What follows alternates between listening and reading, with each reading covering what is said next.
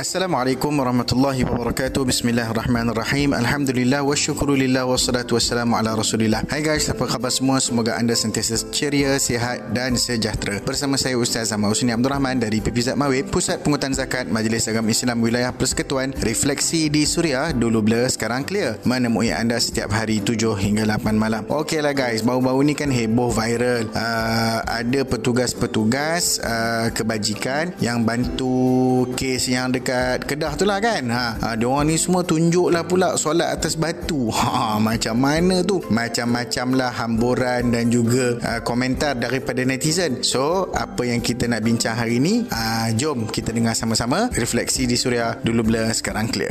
Harta koma di Ipoh tu usahlah melangut je. Cedengar Suria 96.0 FM Refleksi di Suria dulu bila sekarang clear bersama saya Ustaz Ahmad Husni Abdul Rahman. Memacamlah zaman ni kan Ustaz Bila dengar dan baca komen netizen. Terutama dalam bab agama. Ini pula heboh. Isu petugas kebajikan solat atas batu lah, celah air lah. Ha, macam mana tu Ustaz? Ya Allah, inilah bahana zaman edan ni. Pertama sekali bila sebut soal solat. Actually, solat tak semestinya dilakukan hanya bertumpu di masjid, surau, rumah ataupun tempat yang khas. Ini kalau dalam keadaan biasa lah ya. Tapi dalam keadaan-keadaan yang tertentu, solat sebenarnya boleh je dilakukan di mana-mana asalkan sampai maksud dan perbuatan solat tersebut. Hatta dalam keadaan perang pun kita kena solat kalau dah masuk waktu. Antara benda yang menjadi keistimewaan umat Nabi Muhammad sallallahu alaihi wasallam adalah seluruh bumi ini dijadikan sebagai tempat sujud. Sabda Nabi sallallahu alaihi wasallam, "Dijadikan bagi diriku seluruh muka bumi ini sebagai tempat sujud, yakni untuk salat dan juga suci kedudukannya. Barang siapa yang dari kalangan umatku telah masuk waktu salat, maka salatlah di mana sahaja yang suci." Ha, jelas kan? Boleh solat kat mana-mana surface atas muka bumi ini asalkan tempat tu suci, bersih dari najis dan kotoran. Tak kisahlah atas batu ke, celah air ke, bukanlah dia solat dalam sungai ha, mau hanyut tengah solat kang ataupun di mana-mana sahaja asalkan kedudukan solat kita itu menepati setiap rukun dan dilakukan dengan kemampuan serta mengikut keadaan. Eh, nak ke mana tu? Tunggu lagi. Banyak lagi kita nak story. Refleksi di Suria dulu bila sekarang clear.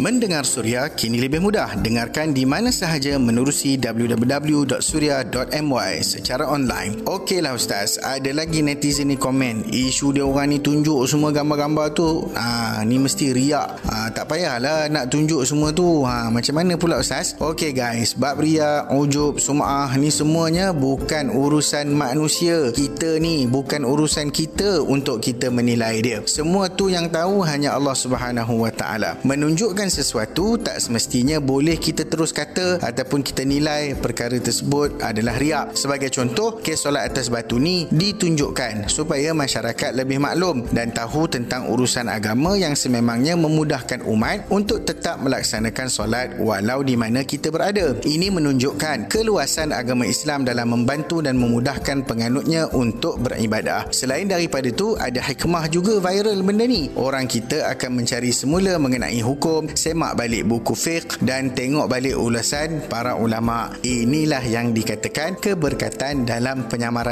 Haha, dalam bahasa orang putih kata blessings in disguise. Clear ya? Refleksi di suria dulu blur, sekarang clear.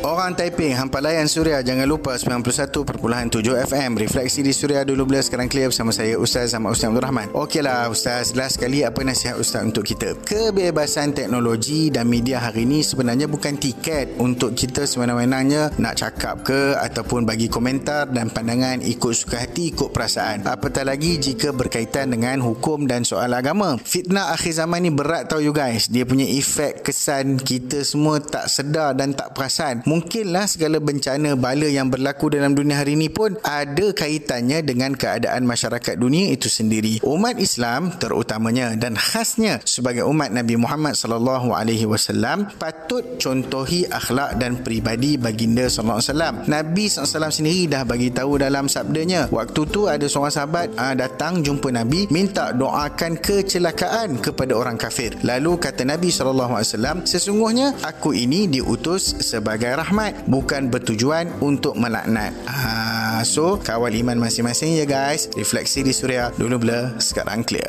Kembali menceriakan penuh hikmah refleksi di Suria dulu blur sekarang clear bersama saya Ustaz Ahmad Husni Abdul Rahman. Alhamdulillah kita telah pun sampai ke penghujung perbincangan. Moga-moga ada manfaat dan kebaikan yang boleh kita amalkan bersama. Jika anda terlepas siaran kali ini, anda masih boleh layan Suria menerusi podcast. Mudah sahaja muat turun aplikasi Suria FM. Kalau ada yang nak bayar zakat, ha, boleh bayar secara online. Tak ada masalah. Layari www.zakat.com.my Kalau ada apa-apa nak ditanyakan ataupun nak dicadangkan dan seumpamanya, boleh WhatsApp Suria di 012-555-1053 ataupun DM Instagram saya at Ustaz Husni. Jangan lupa hashtag DBSC. Temui anda setiap hari 7 hingga 8 malam. Lidah itu tidak bertulang. Kawal hati, janganlah pincang. Assalamualaikum warahmatullahi wabarakatuh.